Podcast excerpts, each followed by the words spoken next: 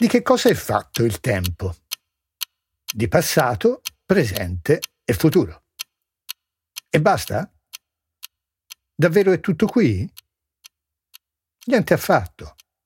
Non sono soltanto tre i tempi della nostra esistenza.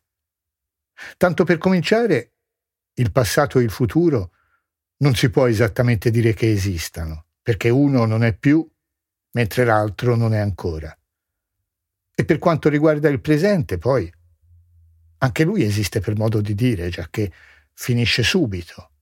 Dura un batter d'occhi e il momento dopo non c'è più, tramutato in passato. No, secondo me di tempi ne esistono molti di più, molti più di quei tre. Non ci credi? Proverò a mostrarteli.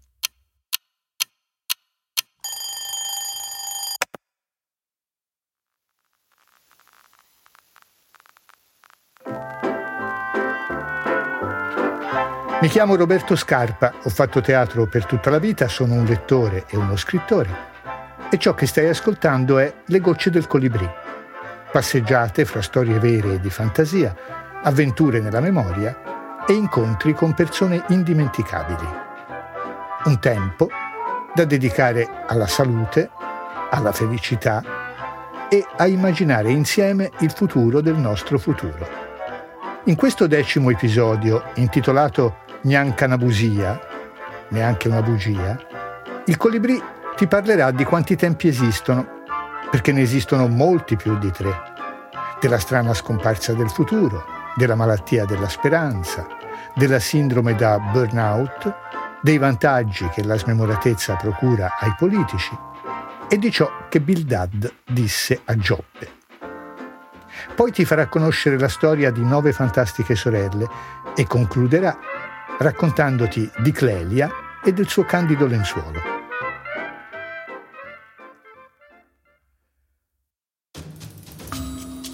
Nel 2019 un autorevole istituto di ricerca, il Censis, ha rilevato che il 69% degli italiani guardava al futuro con un sentimento di incertezza. Il 17% era pessimista e soltanto il 14% si diceva ottimista. In sostanza, che eravamo affetti da una sindrome inquietante che definiva la scomparsa del futuro. La scomparsa del futuro aveva causato nella maggioranza di noi uno stress esistenziale logorante, che si manifestava con tutti i sintomi di una sindrome da stress post-traumatico. Nel corso del 2019 il 74% degli italiani si era sentito molto stressato e secondo il 69% l'Italia era ormai un paese in stato d'ansia. Tanto che nel giro di tre anni il consumo di ansiolitici e sedativi era aumentato del 23% e gli utilizzatori erano ormai 4 milioni e 400 mila, 800 mila in più di tre anni prima. Disillusione, stress esistenziale e ansia avevano originato un virus, la sfiducia. E così il 75% degli italiani non si fidava più degli altri. Il 49% aveva subito nel corso dell'anno una prepotenza in un luogo pubblico, il 44% si sentiva insicuro nelle vie che frequentava abitualmente, il 26% aveva litigato con qualcuno per strada. Tutto questo aveva determinato la crescita di pulsioni antidemocratiche e ben tre italiani su quattro non avevano più fiducia nei partiti.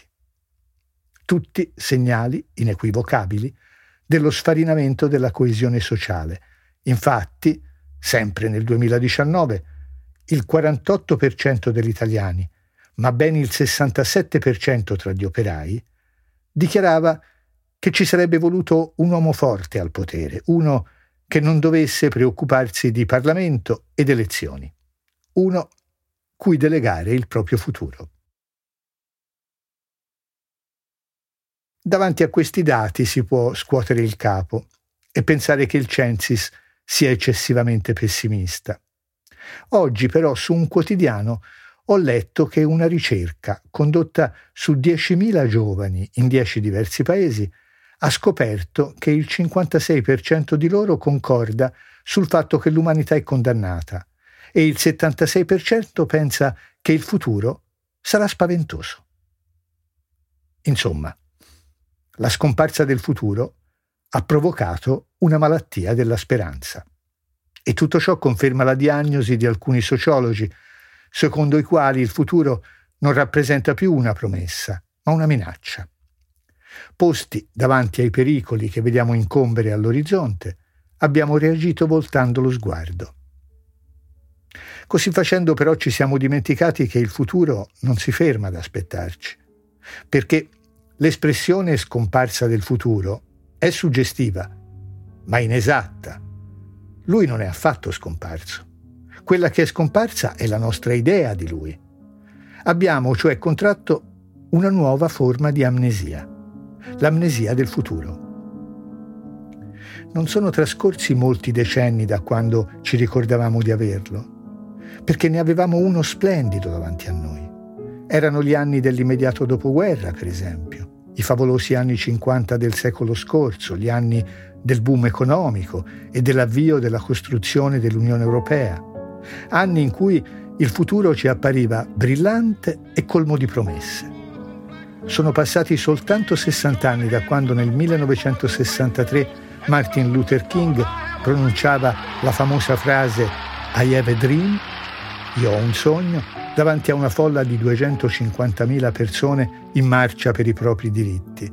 E, poco tempo dopo, John Lennon cantava Imagine. Ci invitava così a demolire i confini che dividono le persone e le nazioni e a costruire un mondo di pace. Secondo qualcuno erano dei sognatori. Ma eravamo in tanti a esserlo prima che venissero uccisi entrambi. Oggi si può dire per tutti noi quello che Vittorio Gasman diceva di sé scherzando. Abbiamo un radioso futuro alle nostre spalle. Il fatto che il futuro non sia in forma non può lasciarci indifferenti. È un po' come se fossimo tutti afflitti da quella sindrome che è stata individuata come sindrome da burnout. Vale la pena soffermarsi su questa definizione, perché rappresenta un episodio interessante dell'asservimento della cosiddetta scienza medica agli interessi del sistema economico. Burnout significa bruciato. A parte il discutibile utilizzo di un termine che lascia intendere che è avvenuto qualcosa di definitivo, di irreparabile, che si è distrutto qualcosa che può soltanto essere sostituito, come quando si brucia una valvola o un circuito elettronico, c'è un'altra domanda ancora più importante. Siamo noi che siamo bruciati o è bruciata qualche altra cosa? Per esempio il nostro futuro. E perché i solerti esperti di umane cose hanno deciso di utilizzare questa espressione, burnout, anziché l'espressione più calzante, burned out, cioè è stato bruciato. Eppure, questo sarebbe un modo più preciso per esprimere quel fenomeno. Dicendo burned out, infatti, porteremo in luce le responsabilità del contesto nell'appiccare il fuoco che ha prodotto quell'incendio. Perché non siamo davanti a un fenomeno di autocombustione. Questa patologia è relazionale. Invece, l'espressione burnout accolla ogni responsabilità all'individuo e assolve il contesto nel quale vive e lavora. Comunque, che siamo bruciati per autocombustione o che qualcosa ci abbia bruciati, l'analisi del Censis dimostra quello che ti avevo promesso, e cioè che non esistono soltanto tre tempi. Oggi il futuro è scomparso dal nostro orizzonte, però ha avuto anche un passato nel quale era luminoso, quindi il futuro ha un presente e un passato e perciò avrà anche sicuramente un futuro. Del resto, presentando ogni episodio delle gocce del colibrì, ti prometto proprio questo. Un tempo da dedicare alla salute, alla felicità e a immaginare insieme il futuro del nostro futuro. Questa frase può sembrare un gioco di parole, ma Per noi del colibrì, invece, è il modo per dar forma concreta alla speranza che il futuro torni ad apparirci come un tempo dove sarà possibile realizzare il progetto più grande, quello di rendere il pianeta un luogo più adatto alla salute e alla felicità. Nell'ottavo episodio, Oliver Sacks ha definito uomo normale colui che sa raccontarsi come una storia, cioè è capace di tenere assieme passato, presente e futuro. E nel nono episodio ci siamo chiesti se ciò che vale per un individuo può valere anche per un'intera società. Abbiamo concluso che sì, anche le società, come gli individui, sono sane quando sanno raccontarsi. E come ciascuno di noi, quando soffrono di amnesie, hanno bisogno di curarsi per poter raccontare la propria storia alle generazioni che verranno e non lasciarle senza storia e quindi senza futuro. Gli antichi sapevano che le due cose sono collegate, sapevano che il passato è il grembo del futuro, sua madre, la sua ostetrica, la sua balia, e ha un gran futuro da generare. Per questo i narratori, prima di raccontare le loro storie, chiedevano aiuto a Mnemosine o a una delle sue figlie. Mnemosine, che in greco antico significa memoria, era la figlia di Urano e Gea ed era tanto bella che venne amata per nove notti da Zeus. Come conseguenza di questo amore insaziabile, Mnemosine un anno dopo partorì le muse, nove sorelle che erano dedite alla danza, alla poesia e al canto.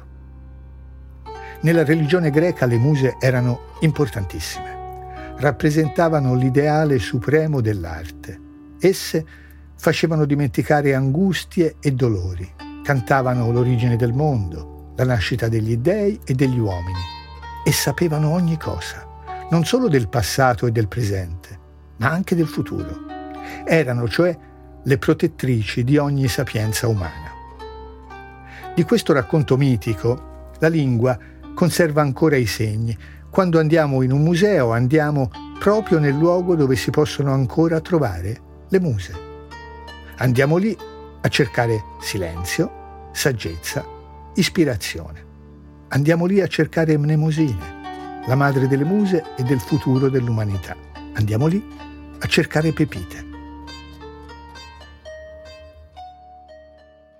Interroga, ti prego, le precedenti generazioni e rifletti sull'esperienza dei loro padri.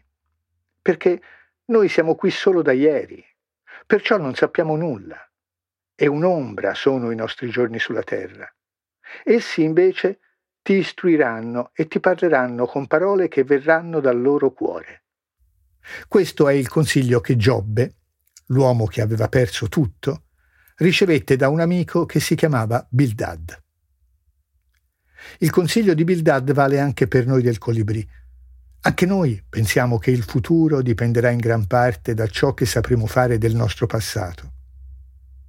Adesso però il futuro è scomparso e per capire che cosa è successo e quali rimedi possiamo trovare, dobbiamo chiedere aiuto a qualcuno che aveva già affrontato la delicata questione di che cosa sia il tempo. Sant'Agostino. Perché? Se nessuno me lo chiede, so bene che cos'è il tempo, ma quando qualcuno mi chiede che cos'è, non sono capace di spiegarglielo. Quest'enigma lo appassionò e tentò di risolverlo affermando proprio ciò che ho detto all'inizio di questo episodio. Passato e futuro non esistono, dal momento che il primo non è più e l'altro non è ancora. La sua conclusione fu che il tempo può assumere tre forme. Presente del passato, presente del presente, presente del futuro. Il presente del passato era per lui la memoria, l'ancoraggio che ci aiuta a non cadere in balia delle onde del tempo. Il presente del presente, l'attenzione verso la realtà, cioè la consapevolezza di ciò che vediamo attorno a noi. E il presente del futuro, l'attesa, un'attesa attiva di ciò che verrà. Era soltanto in questo senso per lui che si poteva affermare che i tempi fossero tre. Sant'Agostino aveva cioè risolto l'enigma del tempo dando una risposta che somiglia molto a quella di Oliver Sacks. Il tempo non è una cosa, ma una relazione fra noi e le cose che passano. Il tempo è un costrutto della nostra mente sana che attende il futuro, considera il presente e ricorda il passato strappandolo dall'oblio. È la nostra coscienza che si dilata sino ad abbracciare col presente anche il passato e l'avvenire. Quando per qualche motivo non riusciamo più a fare questo abbraccio, la nostra coscienza rischia di evaporare. Proprio per questo i popoli antichi dedicavano gran parte delle loro esistenze e delle loro risorse a coltivare il culto dei morti, le cui parole e le cui gesta continuavano a vivere nella loro memoria. Lo facevano perché il ricordo del loro esempio li riforniva dell'energia necessaria per progettare il futuro. Il passato per loro era sempre presente. Lo vivevano nel loro presente. Erano uomini pieni di storia. Oggi invece il passato è soprattutto oblio. Quell'oblio che abbiamo incontrato nello studente che chiese a Eric Hobsbawm se la sua espressione seconda guerra mondiale significava che ce n'era stata anche una prima, o nello studente che alla domanda su chi aveva messo la bomba alla stazione di Bologna rispose i bersaglieri. Ed è davvero diventato misterioso il passato se ben tre studenti su quattro oggi pensano che a mettere la bomba a Piazza Fontana siano state le Brigate Rosse, che nel 1969 non erano ancora state costituite, e il 15,6% degli italiani è fermamente convinta che la Shoah non sia mai avvenuta mentre nel 2004 a pensare questa scemenza era soltanto il 2,7%. I più rapidi a comprendere che simili amnesie possono garantire dei vantaggi sono stati gli uomini politici, che ormai sanno di poter fare qualsiasi affermazione su qualsiasi cosa e di poterla ribaltare 24 ore dopo senza che ciò abbia la minima conseguenza sulla loro reputazione. Lo storico Adriano Prosperi individua le ragioni di queste smemoratezze nei mutamenti epocali che hanno allontanato vertiginosamente il presente dal passato, anche da quello più recente. La rivoluzione informatica e la straordinaria accelerazione dei processi di mutamento delle nostre società hanno reso del tutto remoto da noi il mondo del secolo scorso. Hanno prodotto una saturazione del presente che ci lascia in un'epoca senza storia. A questo punto, per rimettere assieme i cocci delle nostre identità, di orfani, sia del passato che del futuro, abbiamo solo la possibilità di rifugiarci in un mondo di storie fantastiche. Ne abbiamo a disposizione quante ne vogliamo. Il loro minimo comune denominatore è un rapporto molto labile con la realtà, ma quelle che preferiamo non ne hanno alcuno. Anzi, Preferiamo quelle che la realtà la falsificano, la reinventano e danno uno sconcertante successo le storie che addirittura la realtà la negano, come avviene nel caso di chi si rifiuta di accettare le evidenze scientifiche o addirittura i risultati elettorali. Perché siamo così ciechi da negare l'evidenza? Siamo malati di Alzheimer? E perché mentre un Alzheimer individuale suscita angoscia e quindi corriamo dal dottore in cerca di rimedi, l'offuscarsi della coscienza e della conoscenza storica nella società sembra passare quasi inavvertito. Perché nessuno pare preoccuparsene? Adriano Prosperi lo spiega così. C'era un nodo che teneva legati passato e futuro, un nodo fatto di memoria e di speranza. Quando questo nodo viene rotto, oltre alla memoria, si dissolve anche la speranza. Ma a un albero cui si recidano le radici non spuntano più fiori né foglie. E ciò che vale per gli alberi vale anche per noi. Privati della possibilità di appellarsi all'esperienza delle generazioni precedenti, non solo fatichiamo a concepire un futuro credibile, ma fatichiamo addirittura a concepirla, l'idea di futuro. il filosofo tedesco Walter Benjamin aveva individuato questo fenomeno ai suoi inizi e nel 1936 lo raccontava così. L'esperienza che passa di bocca in bocca è la fonte a cui hanno attinto tutti i narratori. Ma oggi è sempre più raro incontrare persone che sappiano raccontare qualcosa come si deve. È come se fossimo privati di una facoltà che sembrava inalienabile, la più certa e sicura di tutte, la capacità di scambiare esperienze. Oggi le quotazioni dell'esperienza sono crollate e l'arte di narrare si avvia al tramonto. La cosa ovviamente preoccupa, perché la narrazione è l'arte di tessere assieme passato e futuro. Se non sappiamo più farlo, la nostra immaginazione, la navicella che ci consente di viaggiare nel tempo senza inquinare l'atmosfera, è ferma in rampa di lancio, senza carburante, privi di memoria e di futuro, è come se fossimo privati della benzina necessaria ad azionarne i motori, condannati a vivere prigionieri in un presente a una sola dimensione, un presente che ci si è ristretto, che non è più quello triplice a cui pensava Sant'Agostino, perché si sono dissolti assieme sia il passato sia l'attesa di ciò che verrà. E facciamo fatica a immaginare che potremo anche cambiare il mondo e non soltanto accettarlo. Ma non voglio certo terminare sotto il segno del malumore. Sarei imperdonabile. Tanto più che noi del Colibrì siamo partiti alla ricerca di salute, felicità e futuro. Anzi, del futuro del futuro. Siamo cioè cercatori d'oro, un mestiere che ci costringe a frugare fra i detriti per trovare le pepite. E mentre frugavo fra i dati del Censis, mi è capitato di vederne brillare una, l'ultimo tempo che ci è rimasto da esplorare. Il futuro del passato. Questa espressione probabilmente ti ha stupito per il suo aspetto paradossale, ma la contraddizione che contiene è soltanto apparente. Il futuro del passato è qualcosa di molto concreto. Per esempio, per Lalla, che nascerà fra pochi giorni e che nascerà con tanto futuro ma senza passato. Non sarà colpa sua, lei non c'era. Non è colpa dei giovani se hanno poco passato, non è merito dei vecchi se ne hanno tanto. Qualcuno perciò dovrà aiutare Lalla, prenderla per mano, rispondere ai suoi tanti perché, dare tanto buon cibo alle sue curiosità per tutto ciò che è stato. Il passato Lalla dovrà fabbricarselo e siccome non potrà farlo da sola, dovrà essere aiutata a fabbricarsene uno meraviglioso.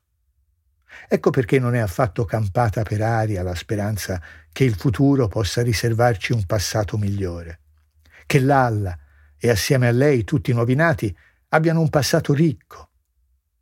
In fondo è così per tutti.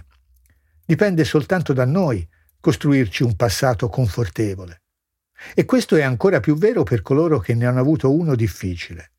Un passato come quello di Clelia, per esempio. Perché fabbricarsi un passato meraviglioso non significa averne avuto uno privo di difficoltà e di dolori.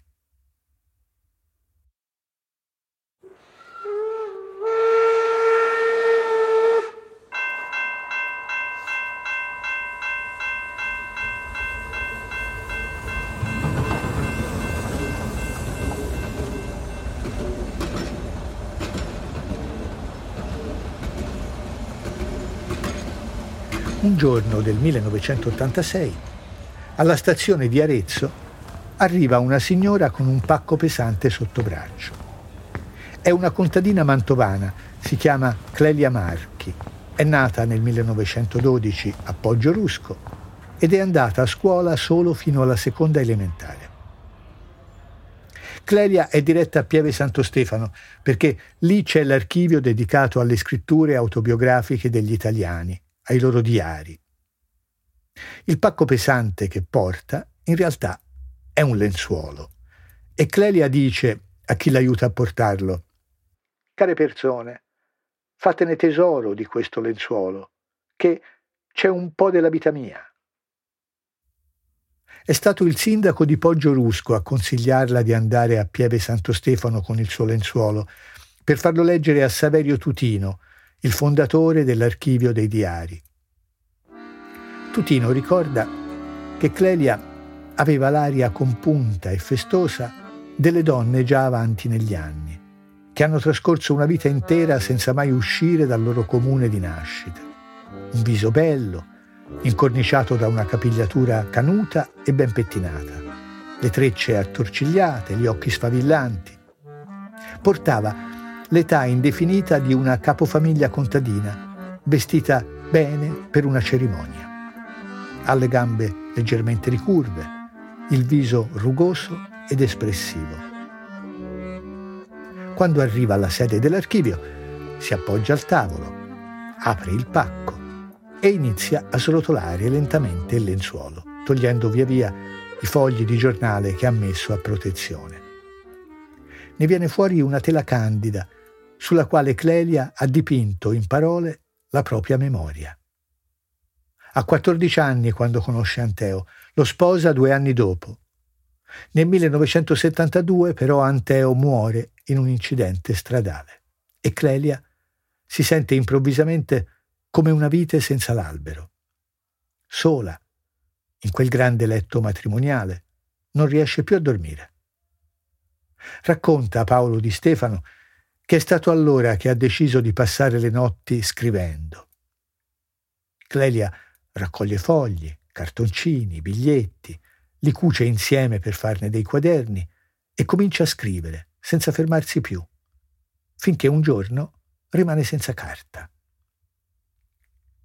Quando finisce la carta, ma non la voglia di raccontare, Clelia ricorda che tanti anni prima la maestra le ha insegnato che i Truschi, gli Etruschi, avvolgevano i morti in un pezzo di stoffa scritto ha pensato Clelia. Se l'hanno fatto i Truschi, posso farlo anch'io. Quindi va all'armadio, prende un lenzuolo del corredo e con un cuscino sulle gambe, distendendo bene il cotone come una ricamatrice, comincia a scriverci sopra i propri ricordi, frase dopo frase, riga dopo riga. Perché, dice Clelia, le lenzuola non le posso più consumare con mio marito e allora ho pensato di adoperarle per scrivere. E da quel giorno ogni sera Clelia si siede sul letto, si mette il cuscino sulle ginocchia e scrive. Inizia dalla propria infanzia, dal ricordo della madre che rompe il ghiaccio con una zappa per lavare i panni sporchi, da lei bambina portata dal dottore in bicicletta dentro la cesta del pane. Poi arriva Anteo, bello, biondo, con gli occhi azzurri. Lei ha 14 anni, lui 25. Lo conosce al lavoro, nei campi fra il filo di ferro e il frumento. Si sposano quando lei di anni ne ha 16 e poco dopo nasce il primo figlio. Ne seguono altri sette, ma soltanto quattro sopravvivono. Clelia piange e scrive, di notte, nel silenzio della solitudine, perché la notte è il momento della verità, l'ora dei ricordi, e chi non ha dolori non possono comprendere certe cose. E dolori e ricordi Clelia ne ha molti. Clelia racconta tutto. La morte dei figli, un fratello distrutto dal tifo, un altro fratello morto in Africa, la fame, la malattia, la fine prematura dei genitori, di quando si è dovuta nascondere nei fossi con i figli durante i mitragliamenti, mentre sua madre rimaneva paralizzata in casa aspettando le bombe, di quanto ha lavorato tutta la vita come un mulo nei campi. Era stata indistruttibile Clelia. È crollata solo quando è morto Anteo. E così la vita è come un rastrello, quello che si mucchia l'erba, che a forza di tirare un brutto giorno si rompe il manico e tutto a fine. Perché quando dei due uno muore, una parte del suo corpo, di chi rimane, è già morta. Clelia piange e scrive ma vuole che qualcuno l'ascolti e sappia. Perciò si prende anche cura di chi leggerà, numera le righe e arricchisce il racconto con fiocchi e fotografie.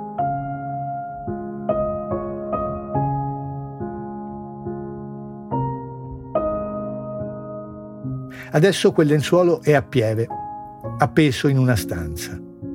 È diventato il documento fondante dell'archivio. Ed è diventato anche un libro. La vera storia di Clelia e Anteo, con tutta la povertà della campagna e la forza antica di chi vuole sconfiggere il proprio destino. Un libro nato dal desiderio di trasmettere ai posteri la memoria di una vita e di un amore. Clelia gli ha dato anche un titolo. Neanche una bugia. Neanche una bugia.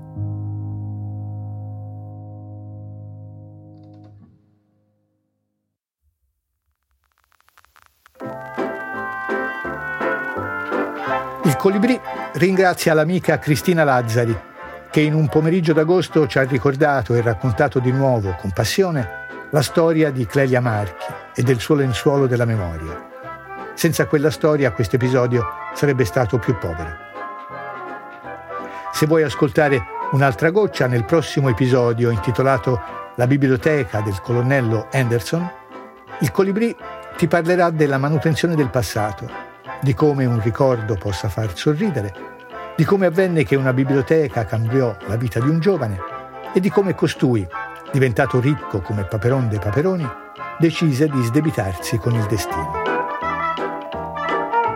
Le gocce del colibrì non ha né sponsor né fini commerciali, il suo unico scopo è il divertimento.